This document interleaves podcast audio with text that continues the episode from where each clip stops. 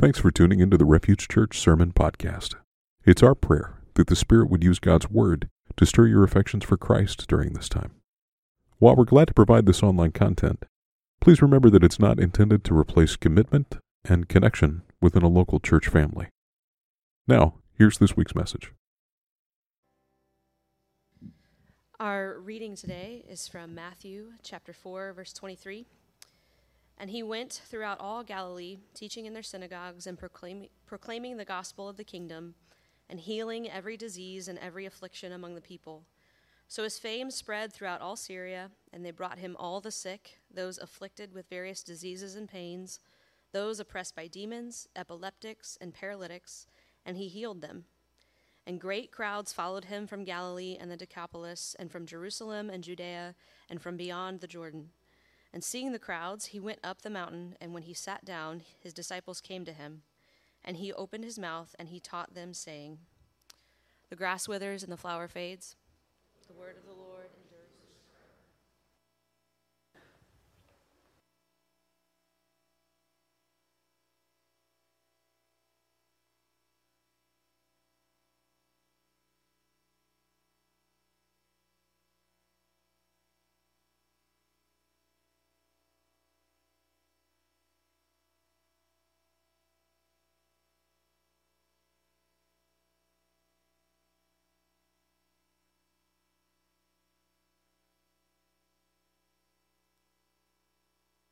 There, look at that. All right, now I'm amplified.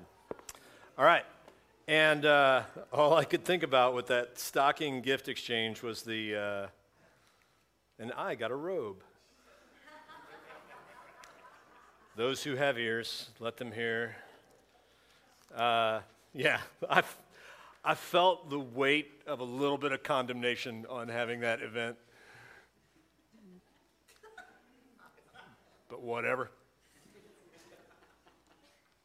For those who might not get stocking stuffers, all right. Honey, pick yourself out two of each. Now, actually, all right.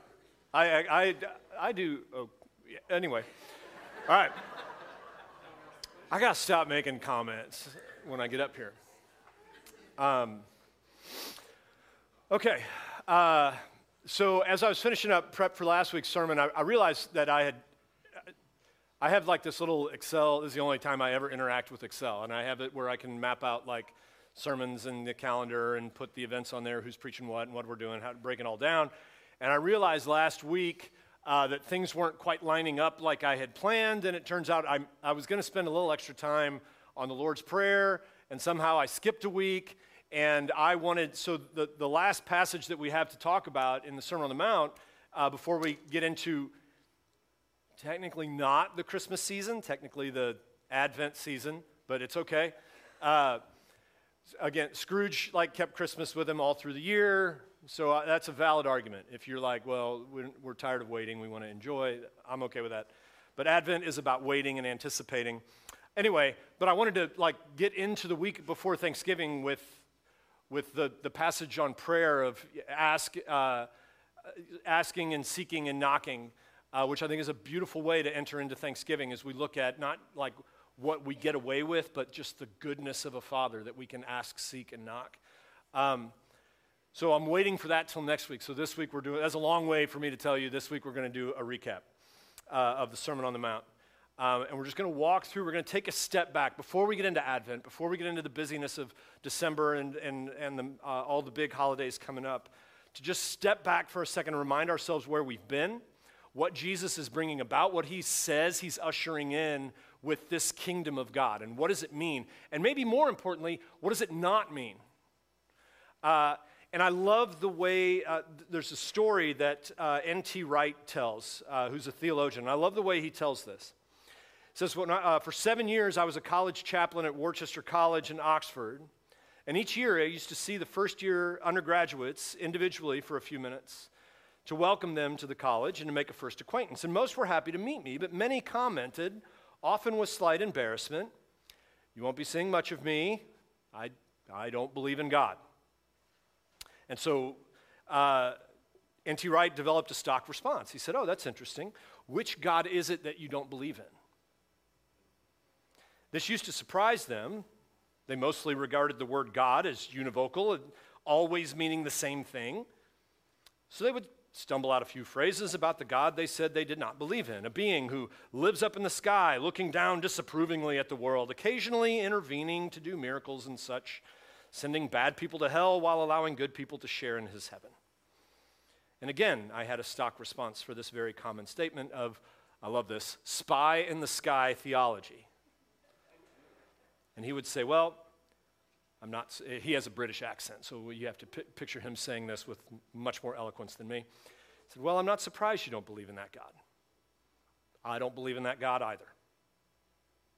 At this point, the undergraduate would look startled, and perhaps a feigned look of recognition. It was sometimes rumored that half the College of Chaplains at Oxford were actually, in fact, atheists. But he would stop them. No, no, no. He would say, I believe in the God that I see revealed in Jesus of Nazareth. Throughout Scripture and in the present world, we see gods all over the place. We have kind of our default view of gods that we operate with. We say, sometimes we say one thing, but the God we actually functionally believe in is a totally different story, a totally different narrative, a totally different concept. Do we believe in the God of the cosmically disappointed? That God's just standing up there and going, I can't believe you did this again. Or how about the God who is presumptively on our side? No matter what. This is a God that's for me and mine, and consequently against you. And M-I-Z. Sorry. I don't think he's on our side. I think he's, if you're a Mizzou fan, I can almost promise you God's not on our side. But he did give us some good gifts yesterday. All right. Or what about the God, the God who thinks and acts and votes like us, the God that we've made in our image? Or maybe the God who's up there like, guys, you know what, work it out on your own, right? Like just doesn't care, apathetic. How much longer do I got to deal with this? Or the God who's hard to understand, or the puppet master God who's up there just pulling strings. It actually takes, this is part of the hard part of the Christian life, which we're going to hit heavy in Advent. It actually takes effort to remember who God is. It takes effort not to default to the natural ways that we tend to think about God. He accepts our resumes, not actually our soul. It takes effort and it takes some work to remember and to remind ourselves who God is. If we believe that Jesus is actually the full revelation of God. And let me tell you, if you are a follower of Jesus, that is what we believe. Like, that's a thing.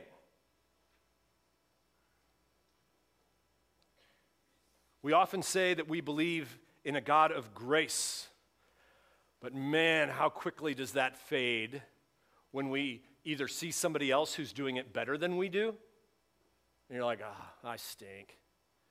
Or, maybe more so, we see somebody who's doing it worse than we do. And at least I'm not as bad as. Right? Guilt and pride. That's a heavy God right there. So let's take a step back.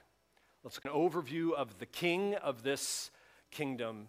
And then, what in the world are we supposed to do to respond to this king? Now, I would love for you to open your Bibles this morning to follow along, and I meant to grab one, and I'm going to, like in the paper version. There's lots of good apps, and that's fine, but the phone can be the devil. So if you do the phone, no social media, turn notifications off, no texting, anything like that. But if you have a paper version, I'd love for you to do that. If you don't own a Bible, there should be some underneath the pews.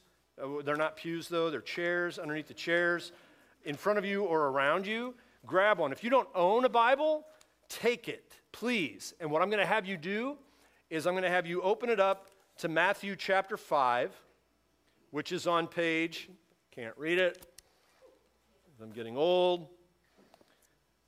Not that bad eyesight is just about getting old, but I'm getting old. Open it up to page 809. That's going to start in Matthew 5. If you don't own a Bible, if you've never read this, you've never heard this, you don't know what we're talking about, here's what I'm going to have you do. Open up to page 809. In the bottom right-hand corner, you're going to see a big 5, chapter 5. I would love for you, read from chapter 5 to chapter 7. It's only a couple pages. Read it, ask questions, and then email me and say, all right, here's the deal. I have some questions. And I will meet you. I will cover your beverage if you want to sit down and ask questions about this. And if it's a long time, I'll cover beverage and a snack. Ask questions about what Jesus is saying here. Pastor at seekrefuge.net. Yes, .net. We set this up 17 years ago. I don't even know if .net's still a thing, but that's my email. All right? And read through this. And I'm going to give you an assignment a little bit later to read through this and ask questions. So do that. And if you want to know more, let's do it. And take the Bible. Enjoy it. Read it. Use it. Mark it up. And then look for an app, and we can talk more about that later. All right. So I'm going to give some basic summaries of the kingdom, of what Jesus is saying here in this collected works of his sermons, which is called the Sermon on the Mount. Basically, Jesus, so I'm going to ask you to kind of look down and follow along with me. So I'm actually starting from what Kayla read in chapter 4. Jesus comes into town, and he proclaims the kingdom of God is here. The kingdom of heaven is at hand. It's the same thing.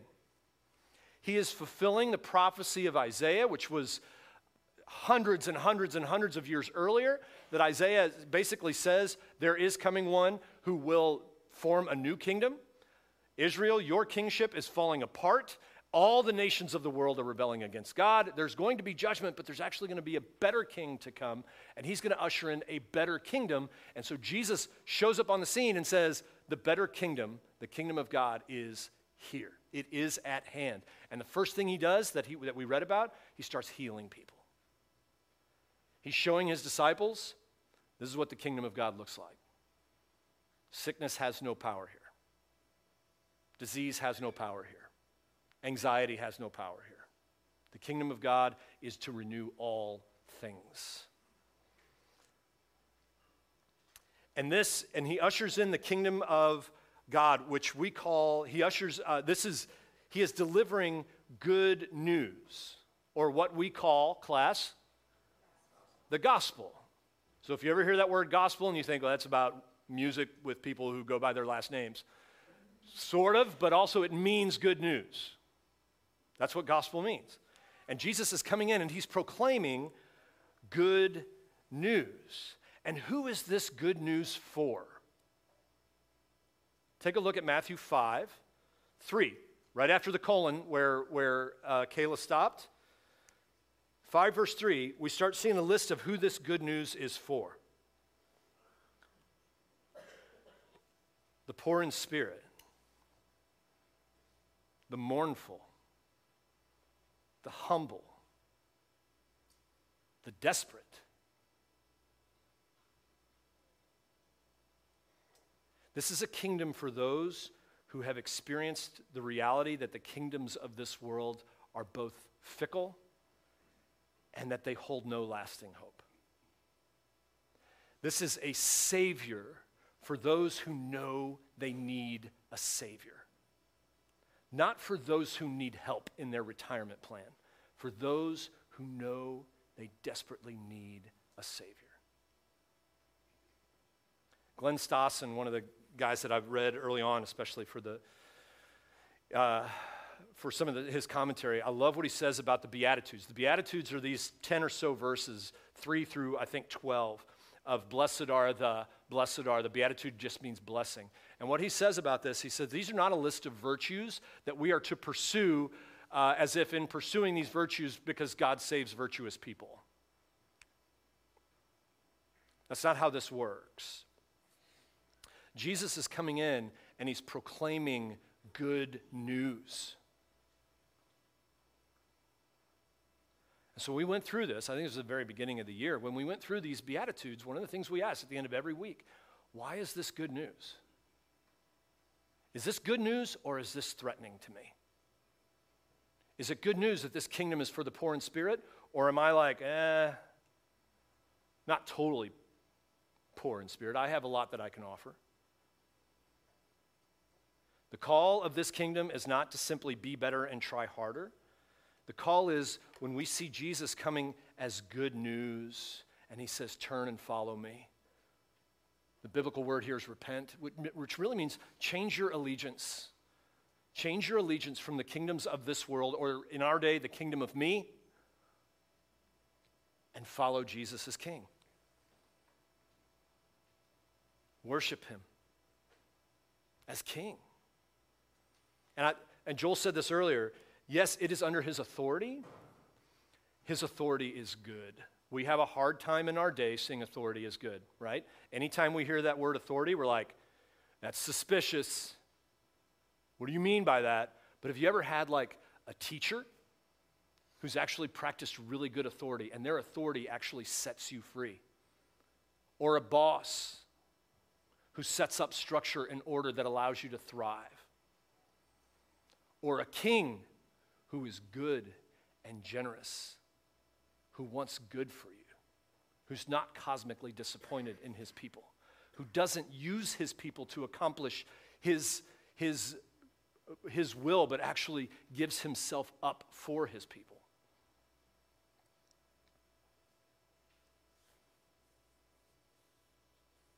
Jesus calls us to change our allegiance. And then as he goes along after the Beatitudes, he's going to say, this is going to look different in the world. This is going to be light in the darkness. This is going to be salt of the earth. It's going to look different in the world. Now, here's what's important. To follow Jesus looks different.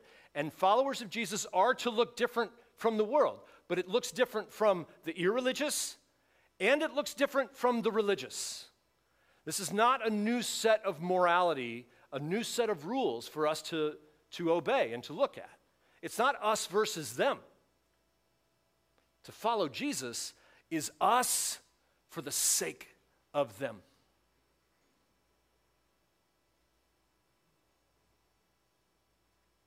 So going back,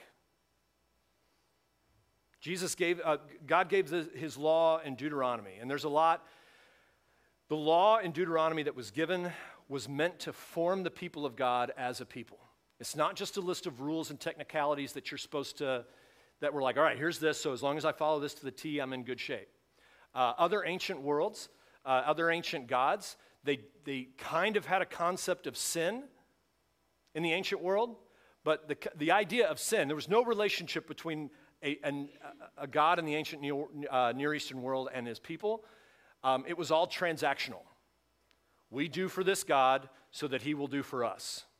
Give us rain, give us sunshine, help us grow crops, and we'll give you sacrifices, and we'll give you this. There was no relationship. And the idea of sin was like, try not to make them mad, because then we don't get crops, and we don't get food. But then he doesn't get crops, and he doesn't get food, so there's kind of a little payback here. And that's the way the ancient God worked. This is a God that wants a relationship with his people, totally out of left field. And his laws are not like this. They're an invitation to know him, his character, what he wants, what he desires, and they're put in place to form them as a people. And what Jesus says here in, I should have put the things. What Jesus says, starting in verse 17, that he has come to fulfill the law. He hasn't come to abolish it. What he's saying is, these are still in place. I still want to form you and fashion you as a people, but this is not about technicalities. And if you're going to try to run this game by technicalities, of I do this, this, and this, and try to control your own world, you'd better be really, really, really good at it. In fact, you better be spotless. Otherwise, this is not a kingdom for you. You better be at least as good as the Pharisees. And what the Pharisees had tended to do was to put new rules in place so they could follow them too. And this is where we get to what N.T. Wright's talking about. If we believe in a God that sends good people to heaven and bad people to hell, well, then we're going to have to define good. What does that mean? Who's good? And so then Jesus takes the rest of chapter 5 and breaks it down, and he's going to basically say, If you think you're good because of the technicalities, let's talk. You'd better look deeper.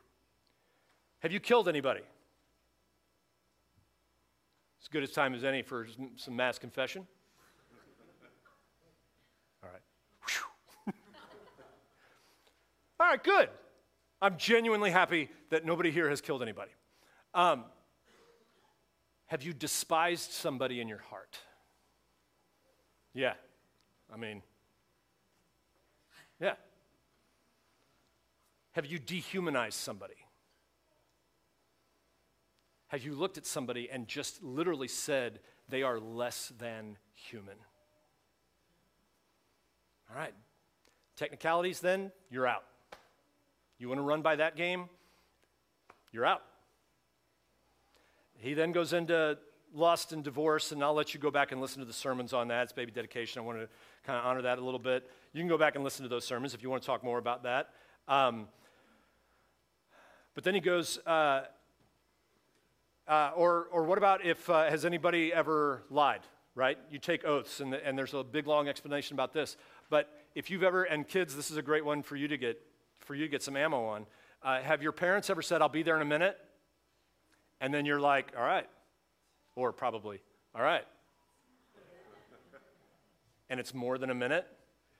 Yeah. But wait a minute, have you ever done that? Have you ever said, I'll be inside in just a minute? The hands go down real quick. Oh, wait a minute.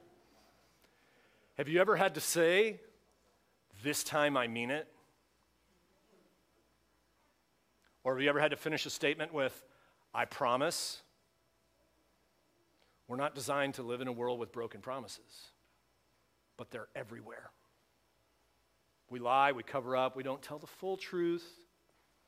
There's a great book on that, which I can't reference, because it's a great book. We have a child in our family that will remain nameless, but I joke about on their epitaph, on their tombstone one day will be, no, no, no, no, no, no, no, hang on just a minute.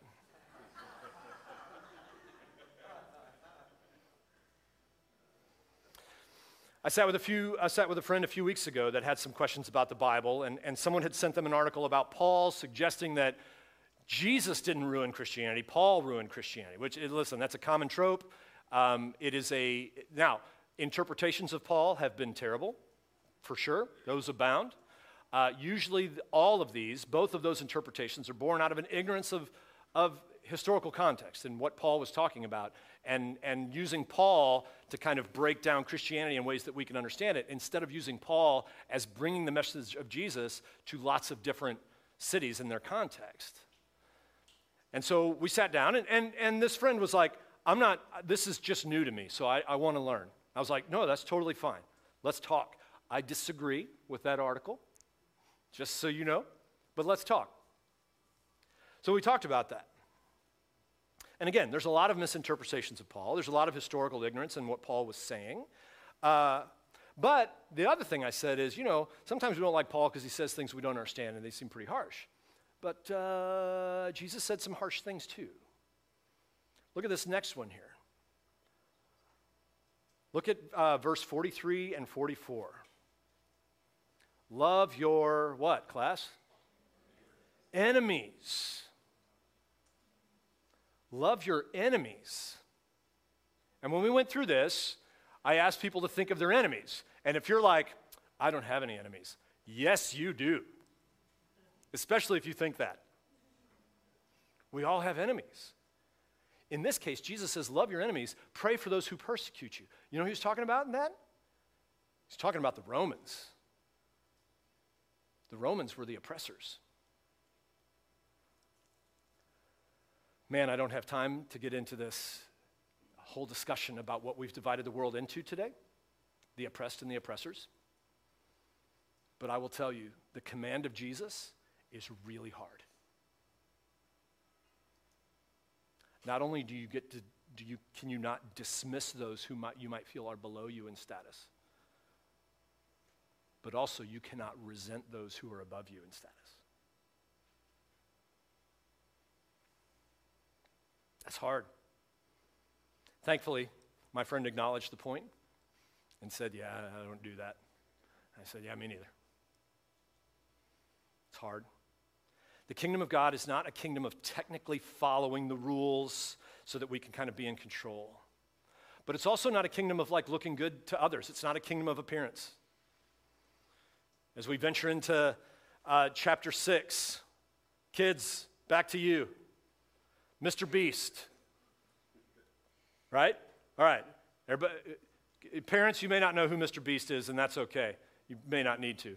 But kids, you know who Mr. Beast is, right? All right. All right. So is Mr. Beast good or bad? Okay, good. Don't know. Bad. Good. Even division within the household. All right. All right. Mr. Beast is on a new venture right now, I understand, of digging wells in Africa to help certain peoples with, to get fresh water in Africa. Good or bad? Okay. He is putting mass production and filming the whole thing and getting lots of promotion and lots of money for digging wells in Africa. Is that good or bad? Mm-hmm. All right. I know capitalism it's getting people fresh water, don't care about your motivation, right? All right, let's do the hard work of dividing capitalism and the kingdom of God. All right. He's giving that money, any money that he's making off it, supposedly or apparently, he's giving back to the project to dig more wells of fresh water in Africa. Is that good or bad? Yeah. I don't check his books. All right, here's what I've done. I've pulled you into two things that Jesus talks about in chapter 6, actually one in chapter 7. One is giving and the motive of giving. Two is judgment. You guys all just rushed right in there. All right. All through chapter 6, Jesus tells us that this kingdom is not for show. When we do things to be seen by others, to look good, Jesus warns us, whether it's prayer, whether it's giving to the poor, whether it's spiritual practices, that if we're doing these things so that other people think highly of us, and I don't know the motive, but if we're doing these things so that other people, or if we can get more likes on our more subscribers to our YouTube page or whatever, what Jesus says here is, there's your reward. But hear me on this. This is not the kingdom of God. This is the kingdom of man, and your reward is, that's it. And let me tell you something. That feels really good. It does. We make it sound so easy. But acceptance, admiration, being on the right side, getting all those likes, putting the right hashtag so that now all of a sudden I have a community. Don't act like that's not tempting. That's tempting. And Jesus says, there you go, enjoy it. But in there, he gives us a warning. He's going to also, there's a warning in that is about how fickle people are, because you better keep it up. We're fickle. We love you today, but if you do one thing that steps out of line, and man, take your pick, religious or irreligious. You think it's hard to be rejected by a church community? Give it time.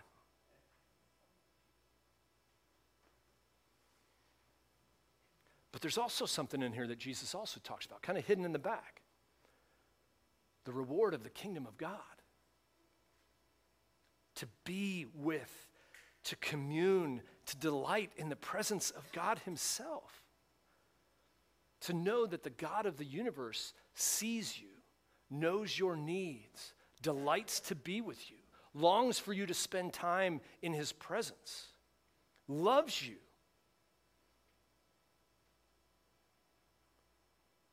That's a reward that doesn't change. As we kind of walk through this, we see some of the false kings showing up in this kingdom. Maybe it's control, right? Where this is about keeping the technicalities of the law so I can manipulate that, and as long as I'm doing this, technically, I'm good. We can manipulate the system as necessary. Maybe it's approval.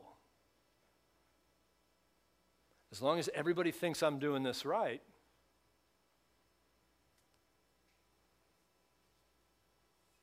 people think highly of me, people are impressed by me. Maybe it's money. This is where Jesus goes next. Not like that we need money to live, yes, but like we can't get enough. We put our trust, our hope, we give our anxiety, our fear, and our worry, and our time, and our attention, and dare I say worship, to money.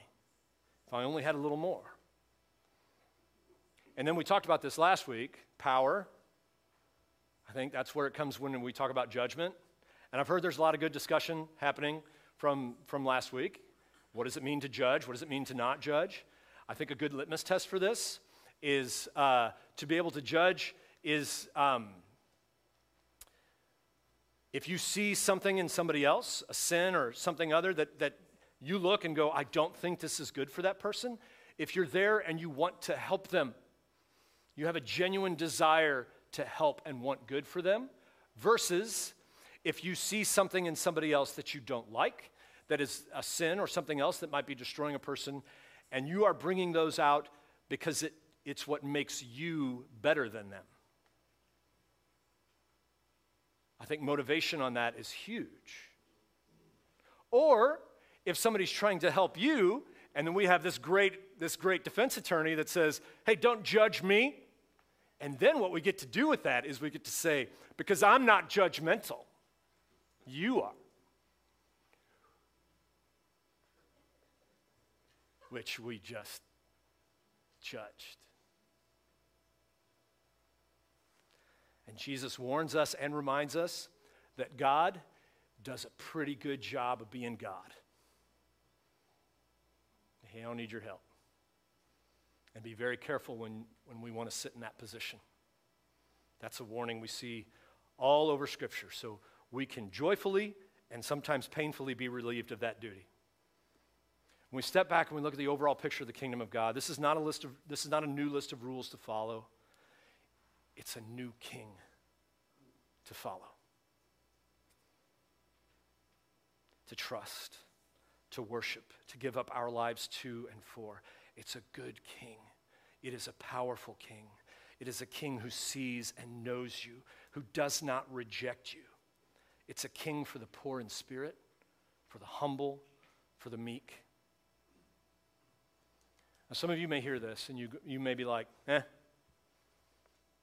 going to do my own thing. No thanks. I just need to be a good person. If that's you, now you may be like, I don't care if I'm a good person or not. Or you may be like, I just need to be a good person, then I'm good. Listen, I can't change you. It's above my pay grade. But beware of your definition of good and how often you have to change that. And you think God as judge is a hard thing. Yourself as judge is a brutal thing.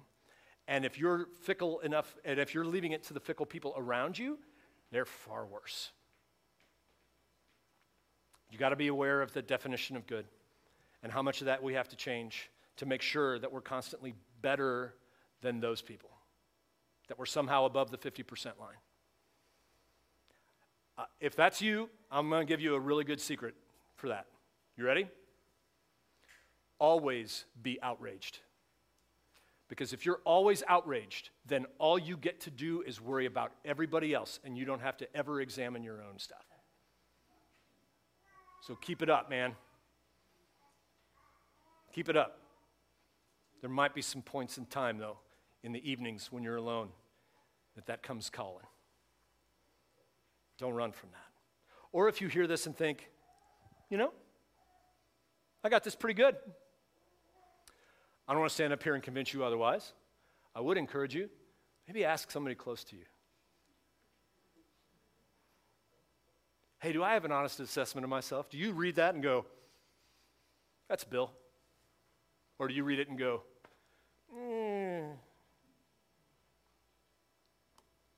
Parents, I don't know of a time that we fall into this more than as parenting, especially if you're a follower of Jesus. I want to give you the greatest freedom of your life. You ready for this? You cannot raise godly children. You cannot raise godly children. You cannot produce godly children. What you can do is you can be a godly parent. That's what you can do. But you cannot manufacture godly children.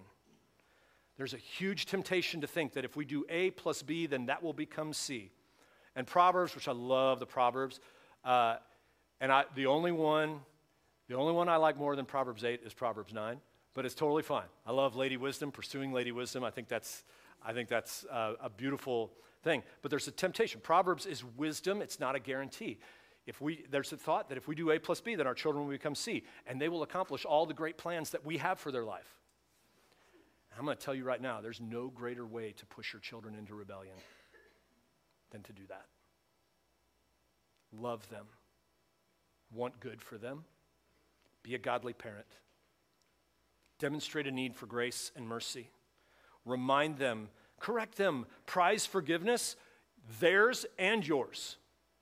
Ask your kids for forgiveness.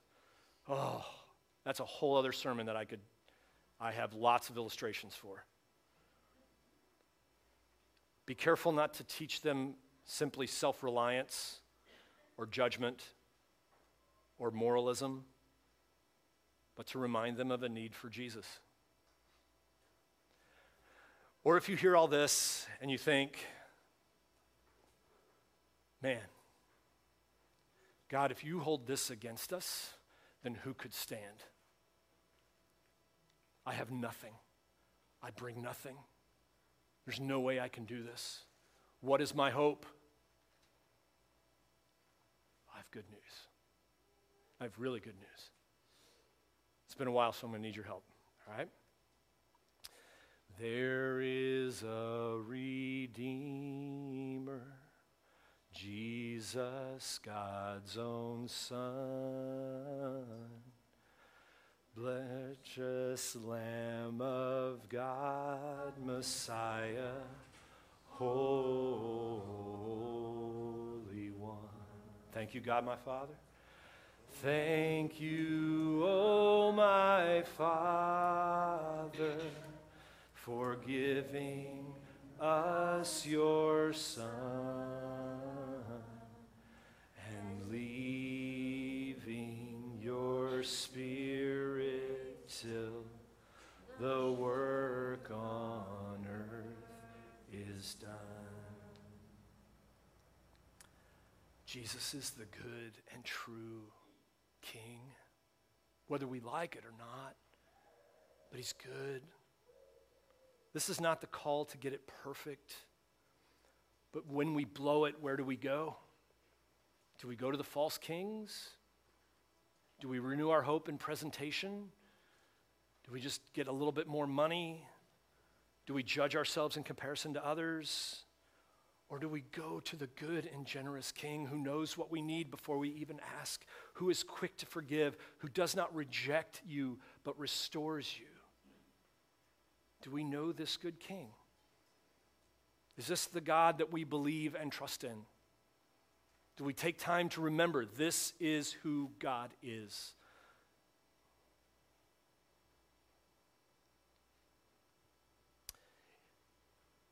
If you're here, if you have never thought to trust Jesus as King or never done that, listen, ask questions, talk, turn to the person next to you, even if it's uncomfortable. That's great. We're going to do some movement here in a minute, and I'm going to be standing in the back. There'll be a couple other guys standing in the back. Grab somebody and say, hey, all right, what does this mean to trust Jesus as King? Send me an email. Talk. Don't squash it down. Don't be like, I don't need this religion stuff. I don't either. But don't put this off. And listen, especially younger folk in the room, I'm going to tell you something. Not believing something just because your parents believed it. Wait a minute, I got to start this right. believing something just because your parents believed it. It's not always good, right? But not believing something just because your parents believed it is never good. That's blind. That's the thing of our day. I'll believe anything as long as my parents didn't believe it. Don't be blinded by that. Evaluate. Ask good questions. All right. Let me give you your assignment for this week. I'm going to ask you to read through the Sermon on the Mount again. 5 through 7 of Matthew, page in the Blue Bibles, page 809, the end of page 809, all the way through first column, the end of 812. Three pages. Read through that. Ask questions. What does this mean? Am I misunderstanding something? Surely this doesn't mean what I think it means, or maybe I need to dive in a little bit more here to understand this. What is Jesus trying to get across to his disciples here? And then evaluate your own heart. Ask yourself, do I see Jesus as king? Am I submitted here? Is there some other king I'm chasing after? Am I doing the performance? And then just ask, do I see Jesus as king? Or maybe even a prayer of reminder for the hopeful, for the desperate. Christ is king over my finances, even when I'm panicked, over my approval, even when I want it so badly from others, and my want to control and be in charge. I'm going to trust that Jesus is king. In my quest for power to make sure that I'm the final one that determines who goes to heaven and who goes to hell, I'm going to submit and trust Jesus as king, as the true and better judge. Jesus be king. Help me remember that. Let's pray. God, I think we take for granted, I take for granted in our day that you have actually made yourself known and knowable. And too often I operate on a default view.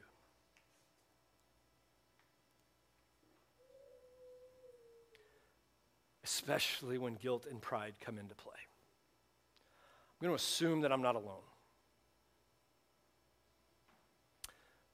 And this is why we have the Holy Spirit at work in us, that you did not leave us alone, that the Spirit is at work in us, reminding us, hey, before you go down that path, read about me again. This is why you've given us your word. You didn't just ask us to close our eyes and believe that this is true regardless of everything else. You took great pains to make yourself known and knowable, including becoming one of us, which we'll begin to celebrate here in a few weeks.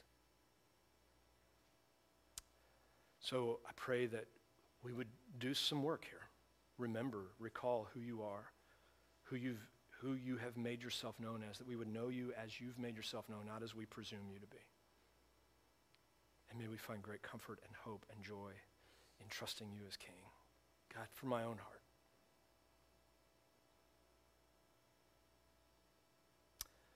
We ask your blessing over not just this time and our hearts and minds, but our efforts to remember during the week. That tomorrow morning we'd wake up. The Holy Spirit would be active and being like, hey, before you go into work and think everything rests on you, before you get on social media with all the pressures of taking the right stand and make sure you know exactly what you're talking about the thing you have no idea about, that we'd be reminded, you are King.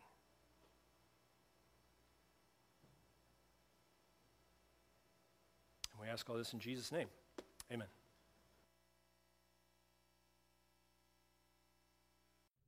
Building our identity in Christ for the sake of the world. That's the mission of Refuge Church. For more information, visit us online at seekrefuge.net.